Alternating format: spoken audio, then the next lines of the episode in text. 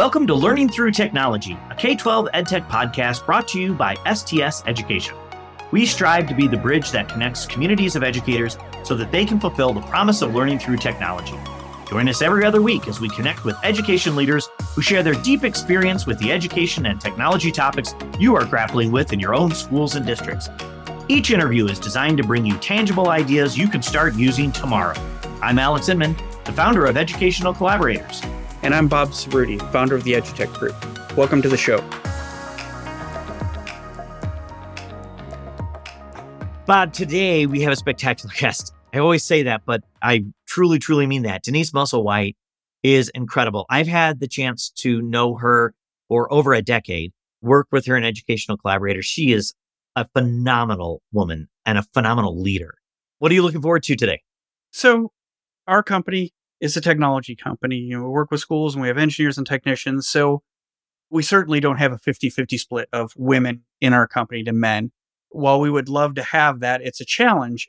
We have a couple of women on our senior leadership team that are women, but I'm hoping that Denise can give us some more insight into what it's like to be a woman in technology leadership or in technology in general and what we can do to identify more leaders and to put them in places to benefit them and us. We're not out to do it just to do good. We would all be better off with more diverse thought process than the rooms that look like you and I. Well, knowing Denise, you're going to get exactly that and more. So, what do you say we get started? Yeah, let's go. Welcome, everybody. Today, we are honored to host Denise Acosta Musselwhite, a former CIO on a mission to liberate diverse tech professionals from the pressures of leadership.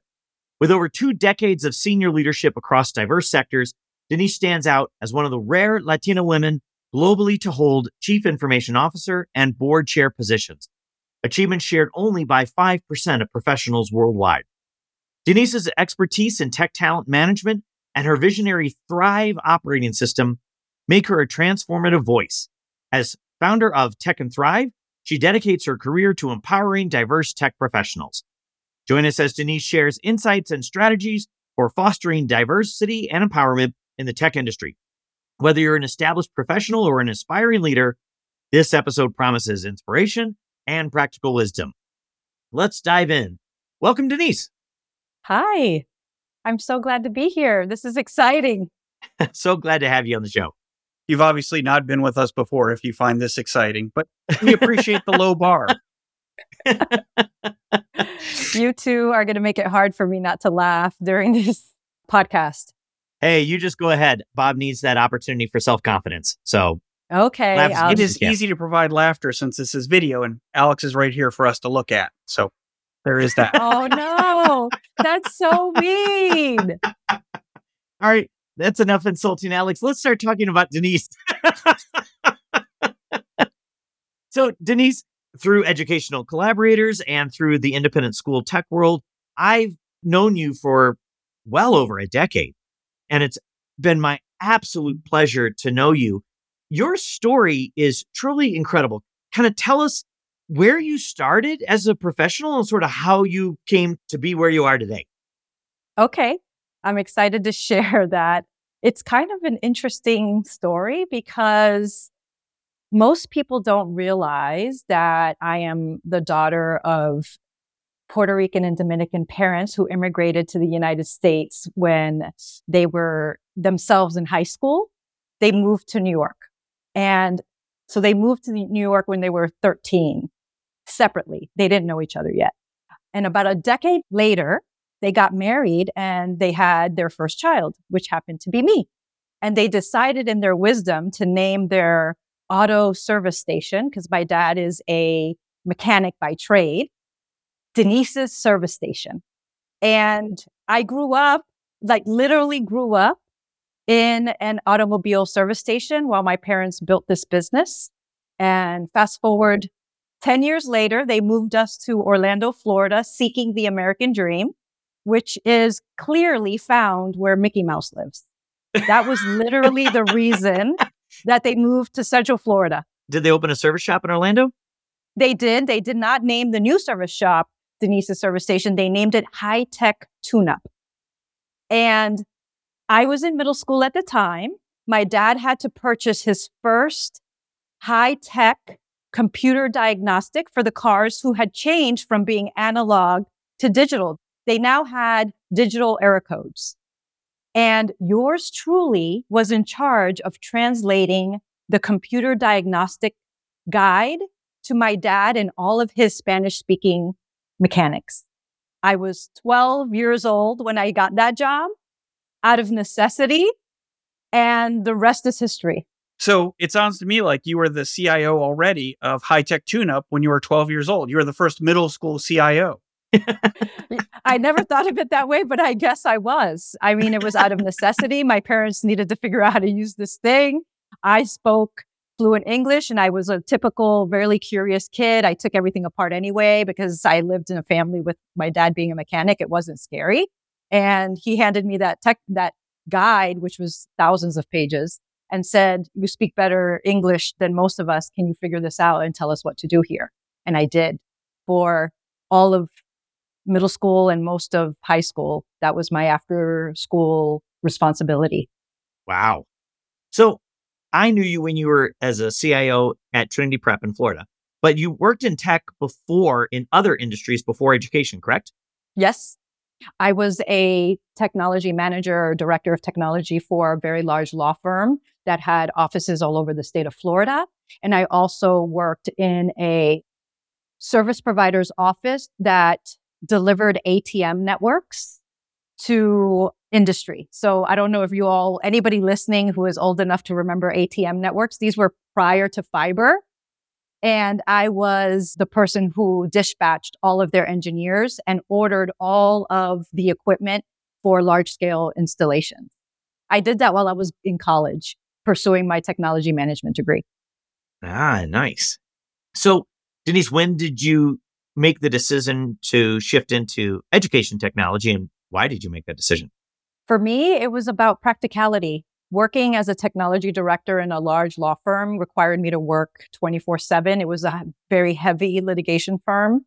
And I knew I wanted to start a family, but I also wanted to pursue my career in technology. And my former boss at the time recommended me to the role at Trinity Prep, knowing that I lived near the school and that I was perfectly capable of doing that job. And he recommended me and I went on the interview and realized that it was a perfect match because I wanted to start a family and have more balance. And a school's technology was a challenge that I could undertake and also raise my family without giving up so much after hours. Nice. That's great. So, how do you get to here where you have your own management company and you are working with women leaders throughout the world. So that's still a big leap. Like even Alex and I got to be tech directors at one point, but we're not doing what you're doing. yeah. So the pandemic was a time of great change for me and many other professionals. I helped to lead my school at the time through the pandemic. And I'm going to toot our horn here. We were able to transition in that pandemic it was beautiful. We really did an outstanding job of transitioning in the pandemic to help our students get online full time and for their parents to support them and for all of our faculty to get online. Having that experience was really affirming that I knew what I was doing because we were able to do that because of the team that I led and because of the decisions I had made over a more than 15 year career there. More importantly, I realized after the pandemic that I totally missed the pandemic with my children. I have three kids and my husband and I were both essential in the pandemic. And our three kids were home trying to figure out the world in a pandemic, and neither one of us was really available for them. And when I sat back and thought about, like, what am I doing here? I helped my school get ready and deliver in a pandemic and I wasn't available for my own children. That really gave me pause and I had to reimagine what my work life balance was so that I could be present for my youngest who is 11 in a way that was more meaningful to me and also pursue my career. So it's kind of like what I did when I left legal so that I could practically support a family and pursue my passion, I did that again two years ago. So I'm already jealous that you've twice decided to pursue something for you when a lot of us seem like we're doing what we have to do and you're making these choices. So now tell us a bit about what the new endeavor is like, what you've been doing for the last couple of years. That's actually when we've met. So I've kind of got to follow along. I'm a avid subscriber to the newsletter, so I get to keep up on how you're doing. But tell us a bit about your endeavor now. Well, Tech and Thrive was born out of necessity. I, as a woman in tech, really understood how unique I was, even more unique as a Latina in tech. For my entire career, I only met or interacted with a handful of other women in CIO roles.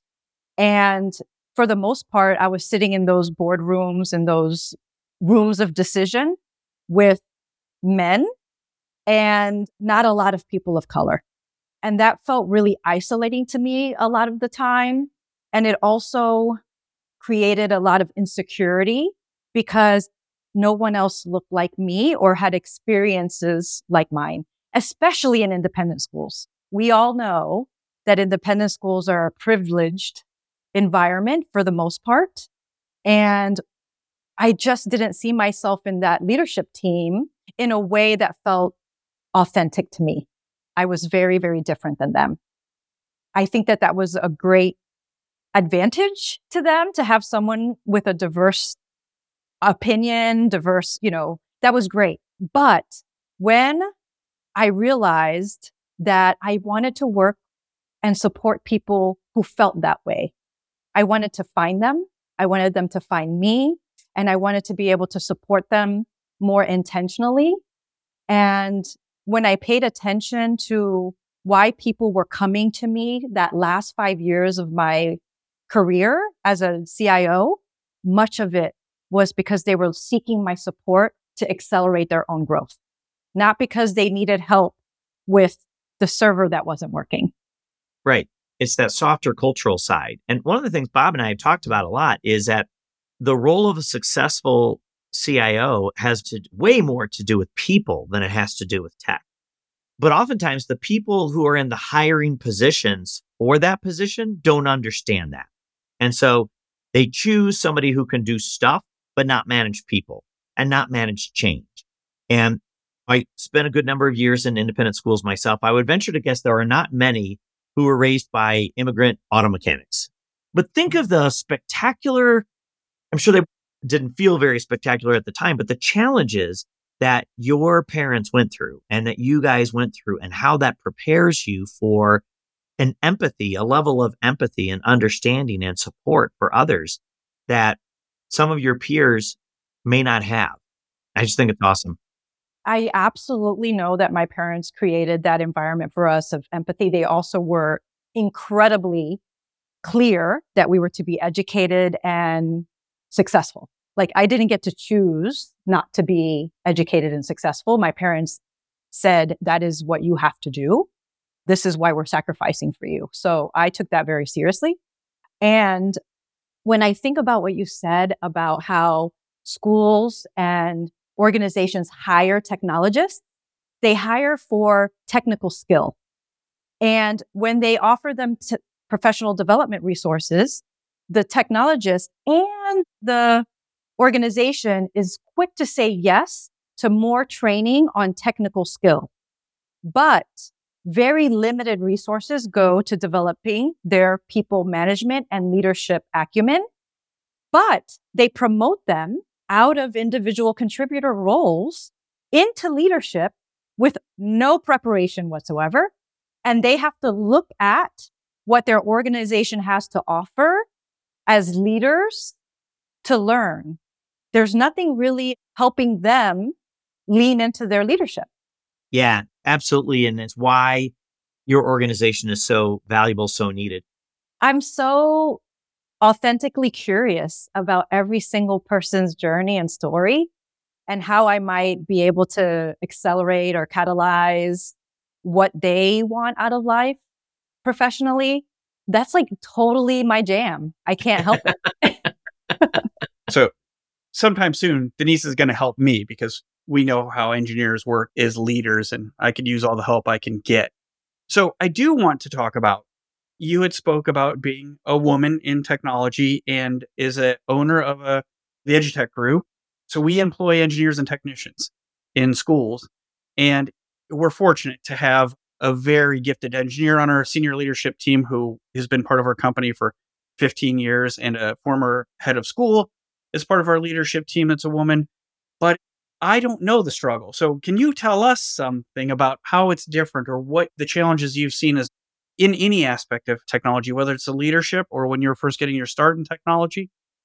Well, I think that it's the story of feeling like you don't belong because the systems and the structures that accelerate progress and leadership were really designed by men for men. So what I've learned in my research is that women are more relational. We're just wired biologically to be more relational and men are wired to be more transactional. So just by default, the leadership ladder is very transactional and women are more relational. So you find yourself trying to squeeze yourself as someone who doesn't work or look like everyone who's a leader into a mold that doesn't fit you really. And I did that for a long time. And everyone does that in a meeting, you know, or in an environment to try to get through what is necessary to excel. But for women, there's extra work. I'm going to share this with you. This is really interesting. I do this three dimensional assessment with every single person that I work with, which gives them a very, very detailed three report feedback about their unique leadership.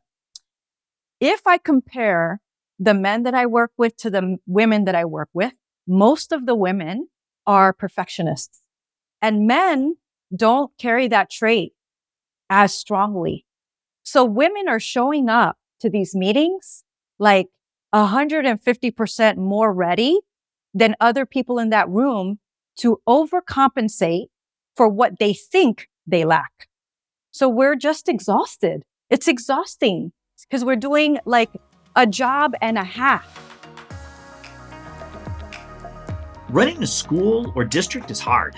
Your tech shouldn't be.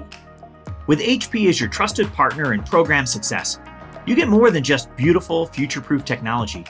You get a team dedicated to your growth.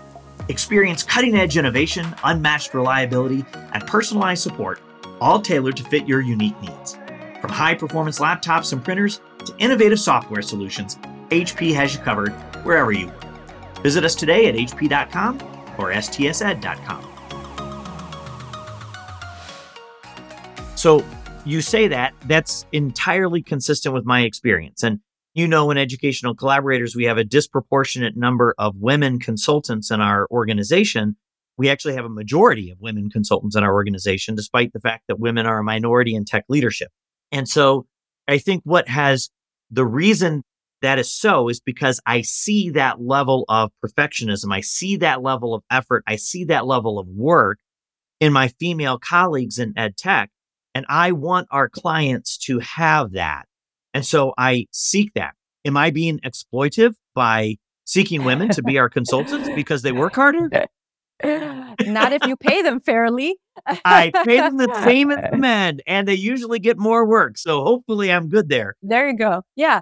I mean, they ultimately decide to partner with you because you are filling something important in their roles. And I opted to work with you, Alex, because I know that you are an authentic leader and because you are like a true ally to people and you lift people up authentically because of you're just a great partner. Well, thank you. It's really because I know that women in tech, because of that extra work that they have to do, that is just become part of their DNA as workers. And I know that you, Connie, Lindy, I know that these incredible women in our organization are going to bring that effort every time. when they work with our clients. And I mean, as far as I'm concerned, it's a slam dunk, right? I think it is actually one of the most missed opportunities. Women in tech is a missed opportunity because of what you just described. I mean, I'm not surprised that your data shows that because it's entirely consistent with what I have experienced in my career. Bob, you have some women in your leadership team. We do, and we're fortunate to have them, as I said. But I think I just can't get over the fact that you said Alex is a good partner and leader. this is my struggle. He is.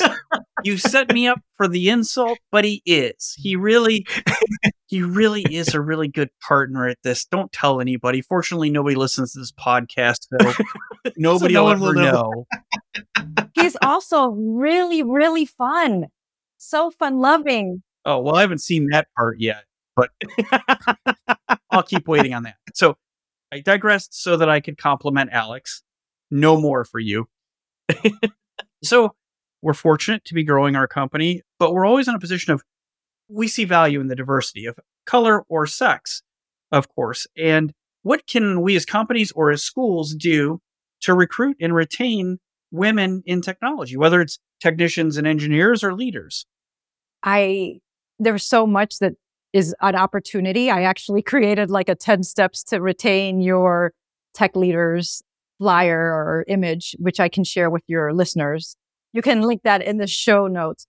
Representation is the top way, which is continuing to provide opportunities for people who exist in the organization currently to move up and to put them into a leadership path, even if you don't see them as ready yet, but to invest in them when they are individual contributors by providing them access to those soft skills that are so important.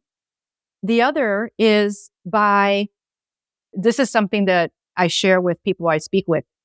More often than not, our disposition is to wait for someone who you report to to tell you whether you're good or not at what you do and to give you specific examples of how you are a good leader or how you are a good whatever your role is. My call to action for every single person that's listening, whether you're a woman, a man, or anyone who's listening, mm-hmm. is it really is important for you yourself to understand what your natural strengths and talents are and for you to articulate them to the people you report to so that they can help you fit into roles that align with where you have strengths. So I'm going to say that again. Don't wait for your evaluation and for someone else to describe for you why you're good at what you do. That's not going to accelerate progress for you. You really need to get real about what you're good at and pay attention to the evidence that you create in your role that you're good at that. So that when you get to that evaluation meeting, you are speaking about yourself in a way that highlights the work that you're doing. Don't wait. Keep tabs on it. You're doing amazing things. Don't wait for somebody else to notice. Write them down and tell them about it. That's spectacular advice. And I think it actually addressed one of the challenges that I had in my head as Bob asked that question is, as I have offered positions, I haven't had as many women candidates as male candidates for various positions. And so I find myself doing some of that kind of for some of my candidates, not just my female candidates, right? But I try to also kind of draw those things out of the candidates. But I think that's incredible advice. And when women do that, they're also building their confidence when anyone does that. This is independent of just women. I think that women disproportionately don't do what you just advocated for. But when anybody does that, it increases their confidence and then hopefully helps them tell themselves, I can apply for that job. I'm qualified for that job, or I could be great at that job. Even if I'm not qualified for it yet today, I would be great for that job. And then when you find somebody like Bob, who's looking for people to add the value of their diverse experience and background, it's easier for him to find them when they sort of put that out there and say, Hey, I would be great at that job. Well, great. Let me give you that opportunity.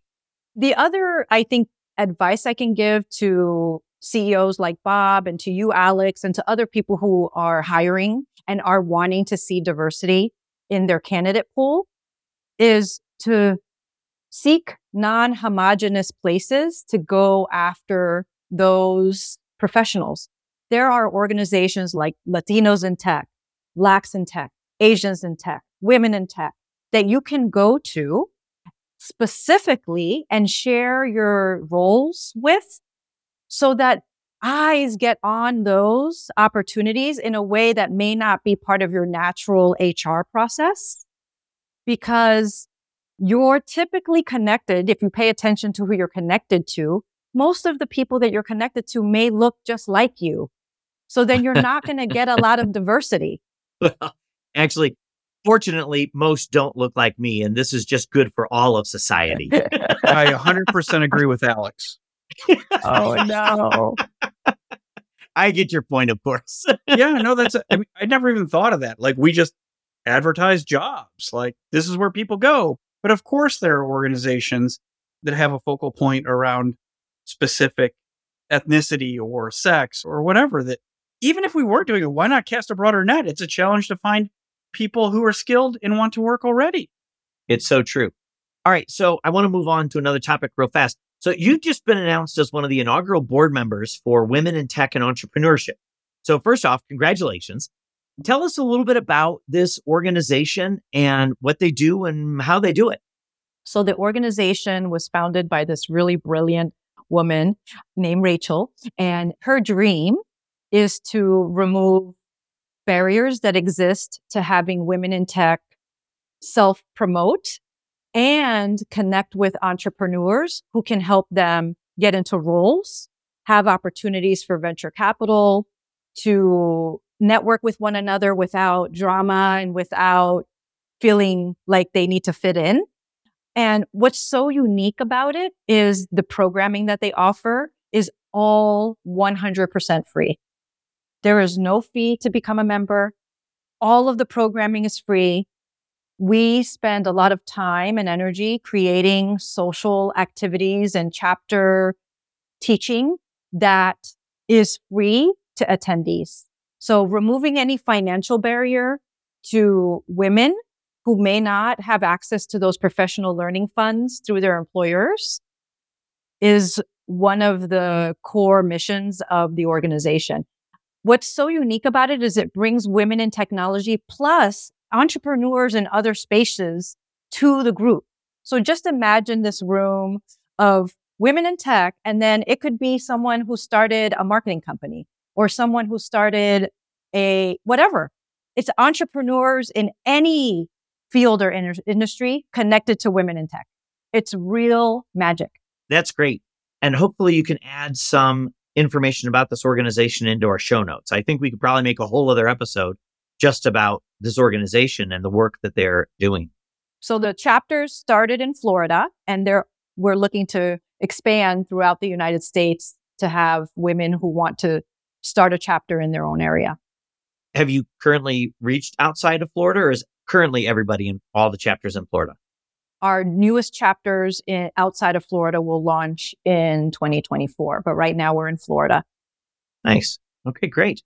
So we've come to the time, Denise, and I don't want to put any pressure on you in this, but I'm on a streak here. So yeah, got to help me out here. Alex and I have a little friendly wager. He owes me a bunch right now, but here's our question for you. Who was your favorite teacher or most influential and why? Oh my gosh, this one is easy for me because I had this teacher in ninth grade. Her name was Nancy Gallion at Winter Park High School here in Central Florida. And she recognized potential in me in our business essentials class, you know, that class you took to like learn typing on those old style typewriters. And we used an Apple IIe and all things techie, right? She could see that I had potential and she took me by the hand, connected me with opportunities that I could tap into. She got me into a program that allowed me to finish high school faster so that I could go start to go to work So after ninth grade, she got me into this program where I was able to complete all of my high school, like by the time I was at the end of a sophomore year. And then for my junior and senior year, I left campus after second period to go to work. And she got me a job at a law firm. And my first job in that law firm when I was 15 years old, because I was 15 when I was a junior, okay? Because I was younger than everybody else, was to learn how to help that law firm back up all of their computers. They had this tape drive that they didn't know how to use. So I literally walked in and they said, do you think that you could help us when you get off school to back up all of the computers in this office with this thing? Here's the manual. Guess what I had already been doing in my dad's shop? I literally said, Oh yeah, I can figure that out. Just give it to me and I'll do it tomorrow. They gave me the job and I spent the rest of high school learning alongside brilliant attorneys, telling them about what I was doing because they didn't understand zip. They understand a zip about backing up the, the giant towers that were under their desks. And whenever they deleted files, which happened all the time, they had to come to little 15 year old me to recover them for them. Talk about confidence building. so first off, I would guess that your ninth grade teacher did not have any former 12 year old CIOs in the class. so that was probably an advantage that you, that you already had. And Bob has customers or people who are about to hire his company who don't even have backup as sophisticated as what you were doing back then. 100% true there. Yep.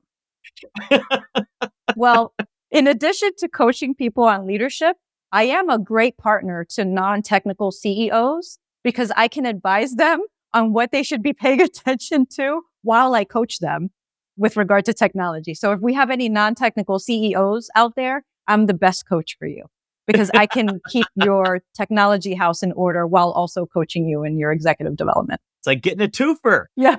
But yeah. So Nancy Gallion, if you're listening, I want to thank you personally. I wrote her a letter many, many years ago, but I don't know where she is. I've tried to find her.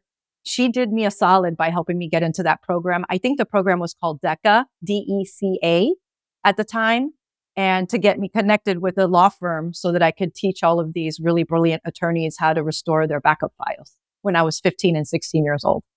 DECA programs still exist, and I think that they're really fantastic. And so that's great. So you mentioned a few resources already on this call.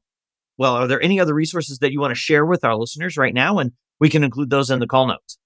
Yeah. So I don't know when this podcast is going to air, but in early March, I am going to offer a women in tech group cohort for a small group of women to go through the Thrive operating system that I created. It's a 12 week program. We meet every other week for group coaching and it's been very, very successful for the women who've participated in the past. So I'll be launching that again. Information of that about that will come through my newsletter and to my subscriber list. So I encourage anyone who's interested in getting my newsletter to subscribe via my website, which I'll provide to you all. But for a quick shortcut, it's techthrive.me. Anyone who's listening can go to techthrive.me to see my website and subscribe to my newsletter. I have a really fun online quiz there that people can take to self assess their leadership. And I want to point out that half my clients are men. So despite the fact that you see me speaking to women in tech through my newsletter, interestingly, men enjoy working with me too. Oh, that does not surprise me at all. I mean, I've learned so much from you over the time that we've known each other. I promise any listener that there's no one that would not gain substantially from working with Denise. So, Denise, thank you so much for joining us on the show today. This was a ton of fun. And I think a really valuable message for our audience to hear and learn from. And, and I hope that they have a chance to connect with you. Oh, I really appreciate the opportunity to talk to your audience and to hear you two crack jokes on each other. I listen to the podcast, but now that I'm here, I actually feel a little bad for Alex. Alex, you got to stick up for yourself. Oh, you don't have to feel bad for Alex, and he sticks up for himself plenty here. I think Bob's doing a little bit of bullying here, and you need to step it up. You've obviously not seen when we present at a conference and Alex takes all of my time. I take no more than two thirds of your I know, time. Right. right. Bob, I've really enjoyed getting to know you too. I'm giving you a hard time. I know that you're a wonderful human being and that you two are just being guys. Something like that. Denise, it was wonderful for you to come to our podcast and help us understand better some stuff that Alex and I don't understand, right? Most of the rooms that we sit in in technology look a lot like Alex and I. And we're looking for ways to make it look a little different. Well, I'm glad that you're doing your part, and thanks again for having me on. Another powerful voice in ed tech, and really one of the strongest women voices in ed tech, or strongest voices in tech for women in the industry. What'd you get out of that? I came to the conclusion that Denise is a trailblazer for sure. Somebody that young women in tech would be smart to emulate. I think you just like her because she worked at a car shop. There is something to be said about people who like cars. I like cars. She likes cars. I think you're the one on the outside here. but Ashley Medwig is part of our leadership team. Ashley started, she's in her early 30s, I'll say now, but she started working with me when she was 15 as a student. And she has worked continuously with us since then, going from unpaid intern to on site tech support through senior support. And now she's our programs manager, probably the person I trust the most in the company because she just knows how we do things. And what's interesting about Ashley is she went to school, went to college on a full scholarship for fine arts. She went to design jewelry. Brilliant engineering mind hidden behind a degree in fine arts. And maybe that creativity is something to be looking for. And maybe that's something that diversity lends itself is a little different thought process from a woman in technology than the typical man that looks a lot like us, right? Yeah. Well, now, see, I already know why you like Ashley. So I know you like Denise because of cars, and you like Ashley because of jewelry. Because I know that you've got like, I don't know, 480 different watches or something like that. 479. Oh. so funny, funny you say that. Ashley races cars. Oh, is that so right? she, it's a new avocation for her, I guess. She races cars in the last couple of years. She started racing cars, but yeah. So the engineer is eking out of her, or leaking out of her. Maybe it's coming out. Finding its way. Well, That's right. I mean, we all stand to gain from bringing that diversity into our industries and getting those different perspectives. And sometimes those valuable perspectives don't actually have to do with the specifics of our industry. And I think that's probably the biggest blind spot that we have in our industry is thinking that it's always about tech. And I hope that we try to show that. That's one of the things we try to show on this show, right? Is that there's really all sorts of facets to people. And I think this episode probably helped crystallize in my mind that those different facets of our life is what brings the perspective that makes their work so valuable in our field. So, well, another good episode, Bob. I look forward to the next one. You're so modest, Alex. But I do look forward to the next one with you too. All right, have a good one. You too. Learning Through Technology, a K 12 EdTech podcast, is brought to you by STS Education, a Pacific One Source company. To learn more about how educators can leverage technology to drive successful educational outcomes, check us out at www.stsed.com. Connect with us by searching for Learning Through Technology in Apple Podcasts, Spotify, Google, or anywhere else podcasts are found. And click subscribe so you don't miss an episode. On behalf of the team at STS Education, thanks for joining us.